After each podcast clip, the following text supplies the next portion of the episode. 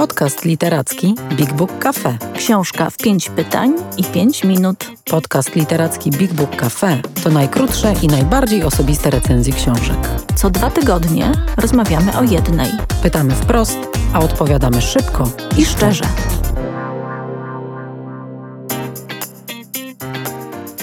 Dzień dobry, witajcie w nowym odcinku i nowym sezonie podcastu Książka 5 pytań. E, To my, Big Book Cafe. Mm, Dziś będziemy rozmawiać o małej, wielkiej prozie amerykańskiej Denisa Johnsona.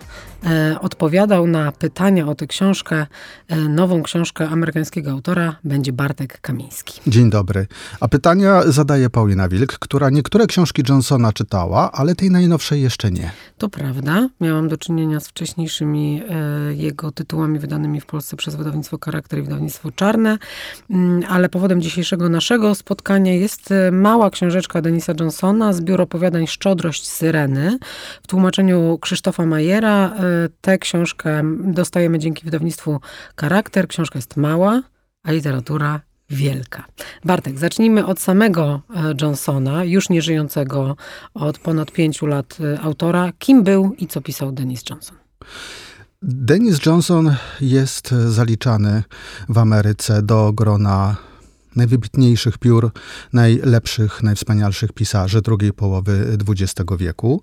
W Polsce no w zasadzie dopiero teraz e, tak dogłębnie e, i regularnie mamy okazję e, poznawać e, tę twórczość. On, jak powiedziałaś, zmarł pięć, e, ponad 5 lat temu, w wieku 67 lat mm, i e, miał za sobą życie e, dosyć barwne. Mm, On się urodził w e, rodzinie, która bardzo wiele podróżowała, zresztą urodził się w Niemczech. E, Ojciec pracował dla amerykańskiego rządu, więc e, wczesną młode dzieciństwo spędził w różnych e, krajach, a potem poszedł na studia, skończył studia e, pisarskie i w zasadzie dekadę swoich lat dwudziestych, e, między 20 a 30 e, rokiem życia, no w zasadzie przebalował, nie trzeźwiejąc. Był uzależniony od narkotyków, od alkoholu.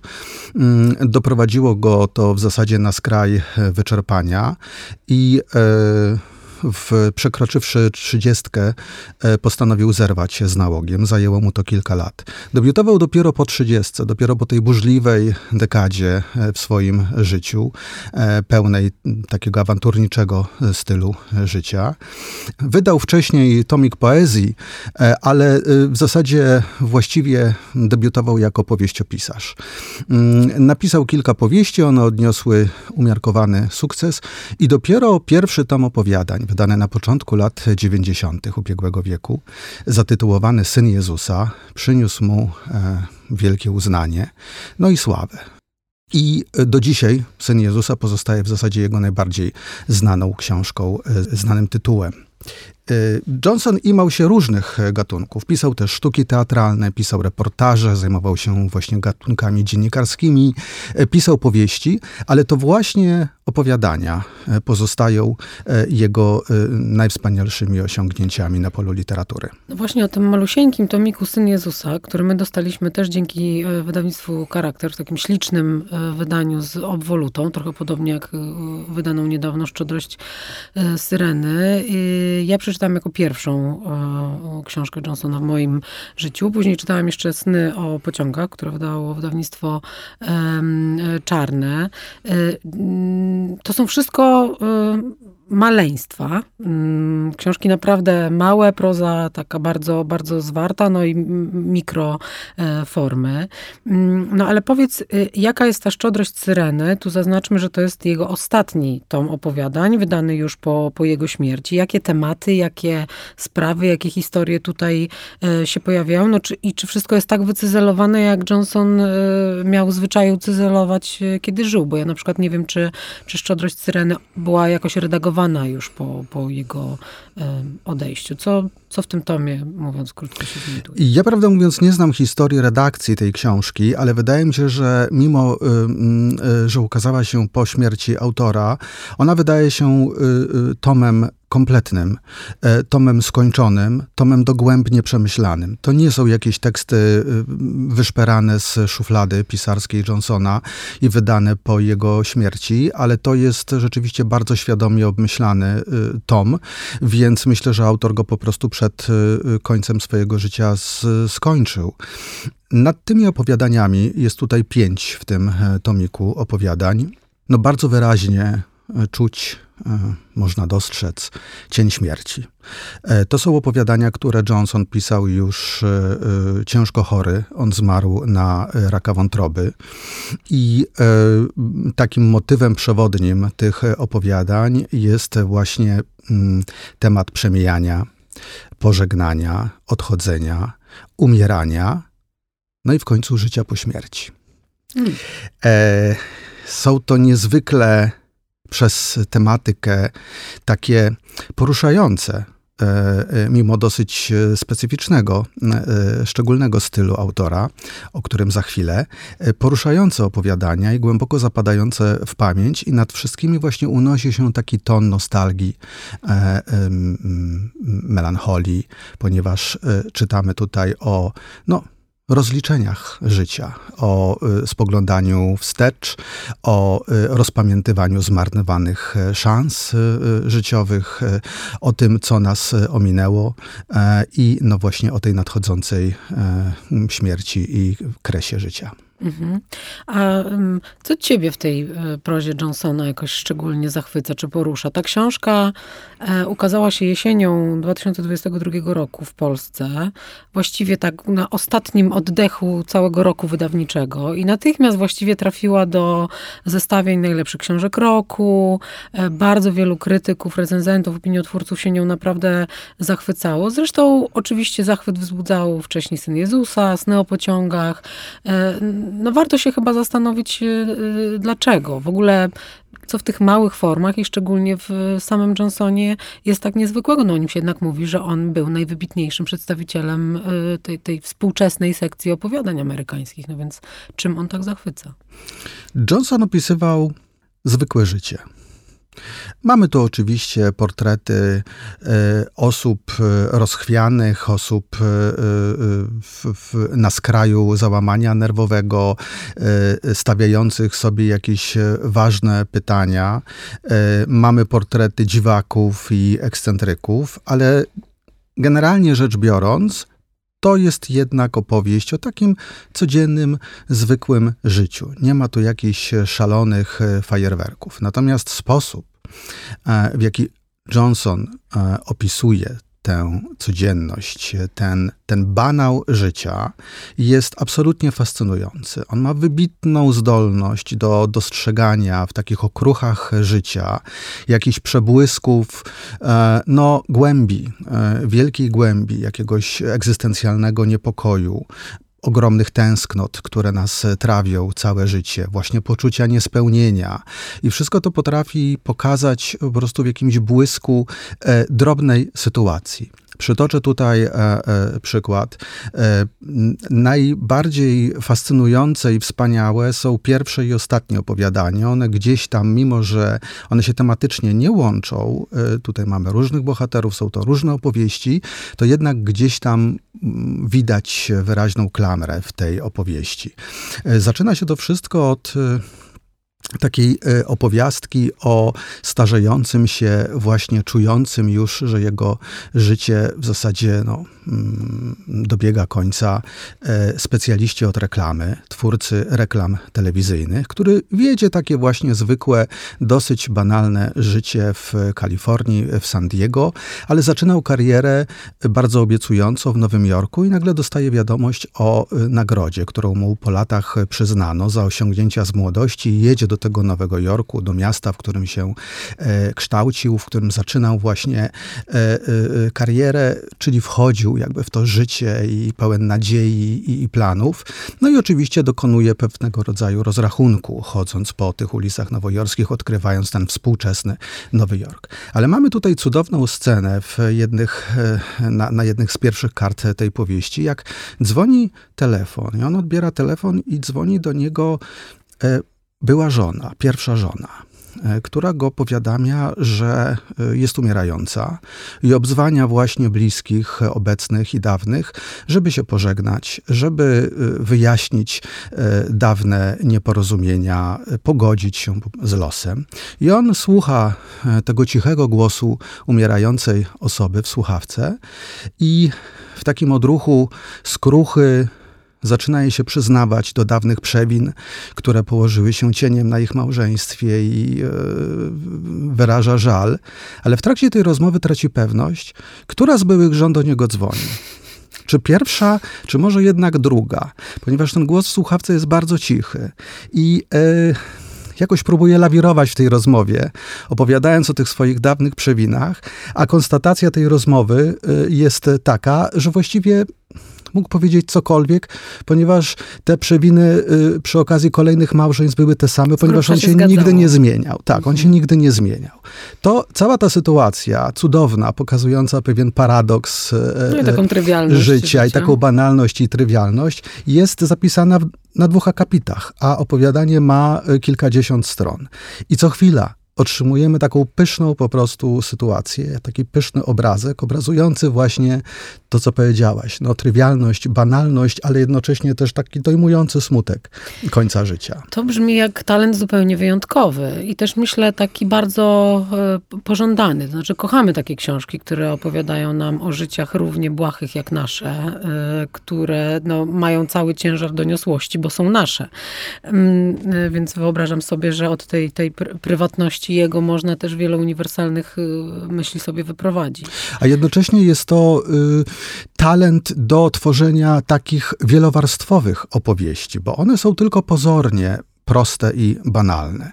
Mamy tutaj e, w niektórych z tych opowiadań, zwłaszcza w ostatnim, e, tym pożegnalnym, najbardziej atrakcyjnym fabularnie, niesamowitym e, fabularnie, ponieważ jest to poniekąd opowieść o duchach, właśnie o tym życiu po śmierci.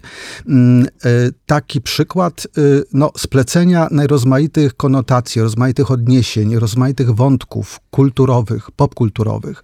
Jest to historia, mm, którą opowiada nam narrator. Tutaj zwykle w opowiadaniach Johnsona mamy pierwszoosobową narrację i opowieść jakiegoś, no, zazwyczaj dojrzałego mężczyzny, który właśnie opowiada nam o napotkanych ludziach, czy o tym, co jemu samemu się przytrafiło. Mamy tu opowieść o y, chłopaku, potem mężczyźnie, ponieważ y, obejmuje ona wiele lat, y, z wielkim, ogromnym, genialnym niemal talentem poetyckim, który ma obsesję na punkcie Elvisa Presleya. I, Presleya, e, który jest na okładce Tak, który jest na okładce i właśnie e, to cudowna e, pomysłowość e, Przemka Dębowskiego, który zrobił tę okładkę.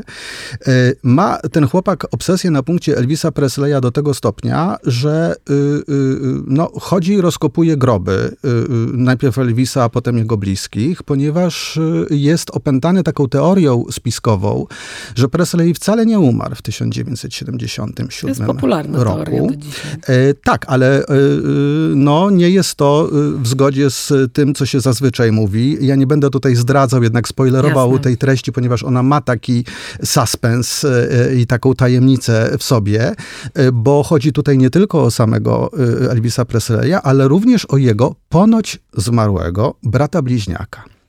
E, I ten chłopak, y, y, no, w zasadzie zaprzepaszcza swoją szansę życiową, zaprzepaszcza swój talent poetycki, właśnie tonąc w tej obsesji, a jednocześnie mamy tutaj takie echo historii Mozarta i Salieriego czyli opowieści o y, y, koledze po fachu, y, który jest zdolniejszy, który jest genialny, a który temu narratorowi, który jest wykładowcą literatury i kiedyś miał ambicje również pisania i tworzenia literatury i poezji, no no rozpaczliwa jest to opowieść, bo ten stary, starszy kolega patrzy na tego młodego geniusza, który zaprzepaszcza ten swój talent właśnie przez tę obsesję na punkcie Elvisa, nie mogąc jakby zrozumieć do końca dlaczego, jak to się dzieje, że y, y, można po prostu nie wykorzystywać tej iskry y, Bożej.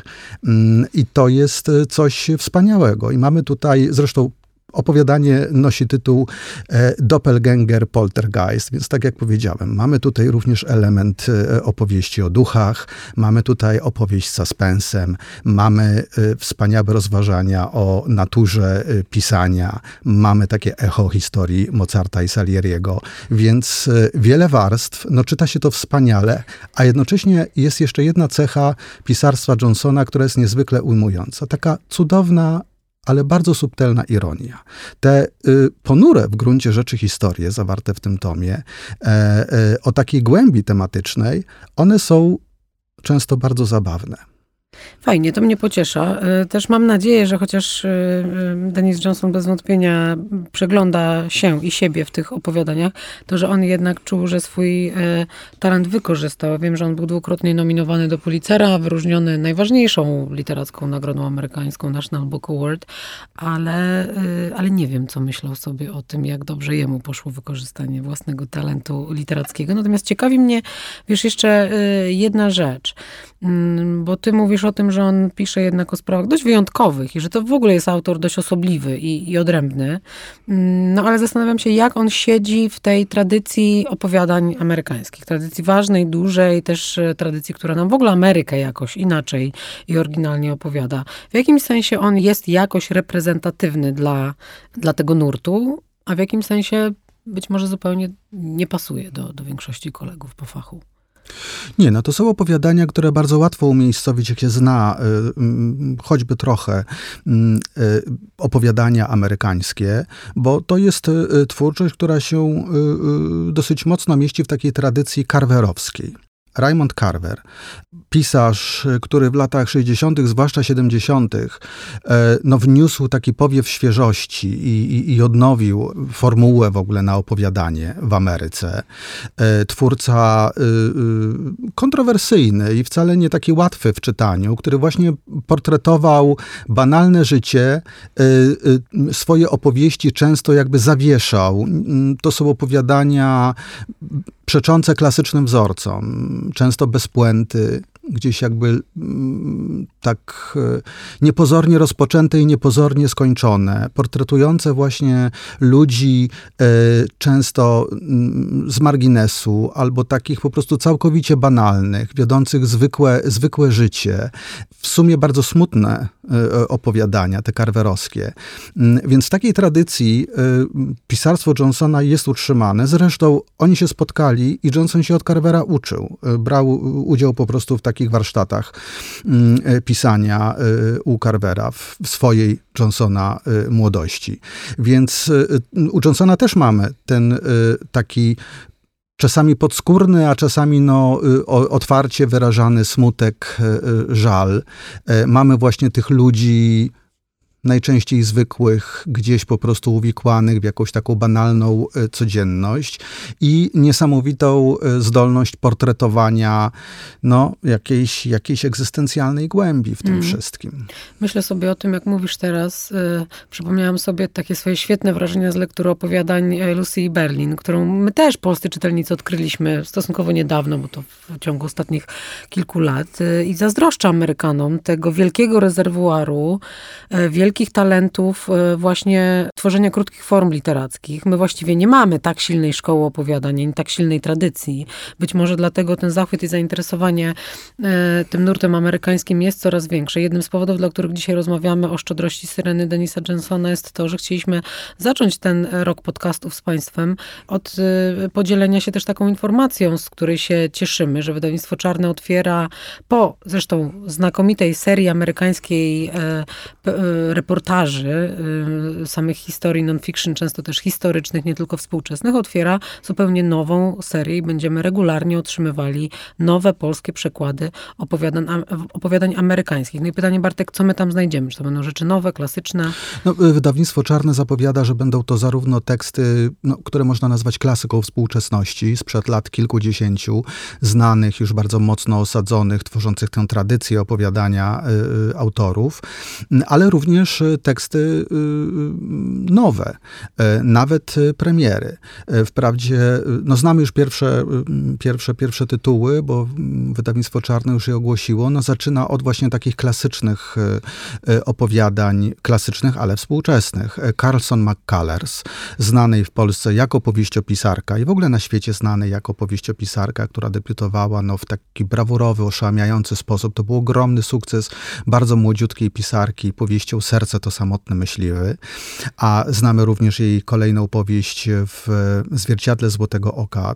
Obydwie te książki były wydawane przed laty, ale nie znamy jej opowiadań, a te opowiadania są ponoć bardzo, bardzo ciekawe. Carlson McCullers też była osobą uzależnioną, żyjącą w bardzo toksycznym y, y, małżeństwie, takim przemocowym, e, osobą życiowo złamaną, nieposkładaną, a nade wszystko pochodzącą z południa, z całą tą e, szczególną, taką dosyć opresyjną e, kulturą z południa Stanów Zjednoczonych. I to wszystko w jej opowiadaniach ponoć mocno widać. Na pewno widać w jej powieściach. Myślę, że w opowiadaniach także. Także to jest y, y, y, bardzo ciekawa propozycja, bo też no, nawiązuje no, do takiej w tej chwili już wielkiej, ucukrowanej w tradycji e, postaci, ale też e, mają być e, opowiadania całkiem współczesne w tej serii mm, opowiadania amerykańskich wydawnictwa Czarne i tutaj mamy taki tytuł już podany do wiadomości Sekretne życie pobożnych kobiet Diszy Filaf, czyli opowieści o relacji kobiet i kościoła. Też zapowiada się bardzo ciekawe. Ale ja chcę powiedzieć jedno, my żyjemy w ogóle w tej chwili od paru lat lat w y, bardzo mm, y, ciekawym czasie dla y, mm, opowiadań, mm, zwłaszcza amerykańskich. Wróciła moda na opowiadania. Jeszcze, jak pamiętam z rozmów z ludźmi z branży, z wydawcami, to jeszcze 10 lat temu wydawcy nie byli tak bardzo skorzy do wydawania opowiadań, bo im się po prostu te książki nie sprzedawały. Dzisiaj zyskują bardzo dobre przyjęcie i wiemy, wiemy, że Szczodrość Syreny Denisa Johnsona naprawdę po prostu się znakomicie sprzedawała. Ta książka odniosła też y, y, y, komercyjny sukces. Była na topkach w rozmaitych zestawień, rozmaitych sklepów, księgarni e, internetowych, więc widać było, że po prostu ludzie chcą to czytać. I w ostatnich latach w ogóle pokazało się sporo opowiadań amerykańskich. Myślę, że ta moda w ogóle, oczywiście nie ta jedna książka ją spowodowała, ale ta moda się gdzieś rozpoczęła kilka lat temu od ukazania się tomu opowiadań George'a Sandersa 10 grudnia. E, George Sanders, który jest właśnie no, uznawany za największego w zasadzie twórcę opowiadań amerykańskich obecnie. Od tego czasu otrzymaliśmy już e, kolejny zbiór jego opowiadań pod tytułem Sielanki. Myślę, że y, y, ukażą się kolejne tomy. To są rzeczywiście, to jest niesamowita twórczość, trochę bardziej wymagająca e, od czytelnika niż proza Johnsona, która jednak opowiada o tym codziennym życiu i napisane jest właśnie z taką dozą mm, e, humoru i e, pięknym, wspaniałym, ale jednak dosyć prostym językiem. George Sanders jest e, bardziej wyrafinowanym pisarzem, również tematycznie. Ale mieliśmy też opowiadania Wellsa Towera, właśnie wspomnianej przez ciebie Lucy Berlin, którą cały świat odkrył w ostatnich latach na nowo.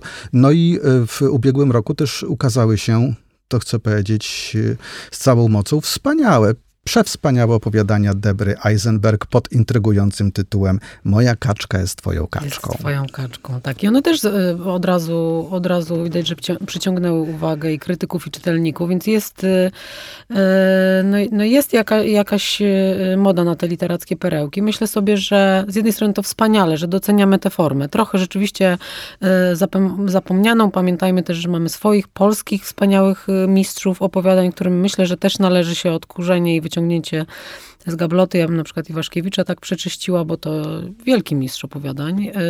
No ale też, też oczywiście mamy e, autorów współczesnych i, i świetnie, że jakiś taki nowy, żywy trend e, w czytaniu nam się pojawił. Ja zabieram, e, Bartek, twój egzemplarz Denisa Johnsona, Szczodrości Syreny, pożyczam go sobie i wstawię na półeczkę małych książek. Mam taką specjalną półeczkę dla tych takich arcydziełek literackich w małej formie. A Państwa zachęcam, żebyście again już szykowali sobie książkę na specjalną półkę, na książki w serii opowiadań amerykańskich, bo będzie ich sporo. Po te wszystkie książki, o których rozmawiamy, zapraszamy oczywiście y, do Big Book Cafe i na Dąbrowskiego 81 i do naszej księgarni y, internetowej. Na dzisiaj to już będzie tyle naszego gadania, mm, a w następnym odcinku... No w kolejnym odcinku ja będę rozmawiał z Julią y, Rzemek i będziemy rozmawiać o ważnej premierze już tego roku, 2023, ale jakiej to jeszcze nie zdradzimy. Zapraszamy do słuchania. Zapraszamy do słuchania. Ten podcast jest e, częścią stałego programu kulturalnego Big Book Cafe i jest współfinansowany przez Miasto Stołeczne Warszawa. Bardzo za to wsparcie dziękujemy. Do usłyszenia. Do usłyszenia. Więcej o książkach opowiemy Wam osobiście, jeśli odwiedzicie Big Book Cafe, czyli księgarnię, kawiarnię i Centrum Wydarzeń Literackich. Wejdźcie na bigbookcafe.pl lub odwiedźcie nasz profil na Facebooku Big Book Cafe. Czytam, Gadam, żyję.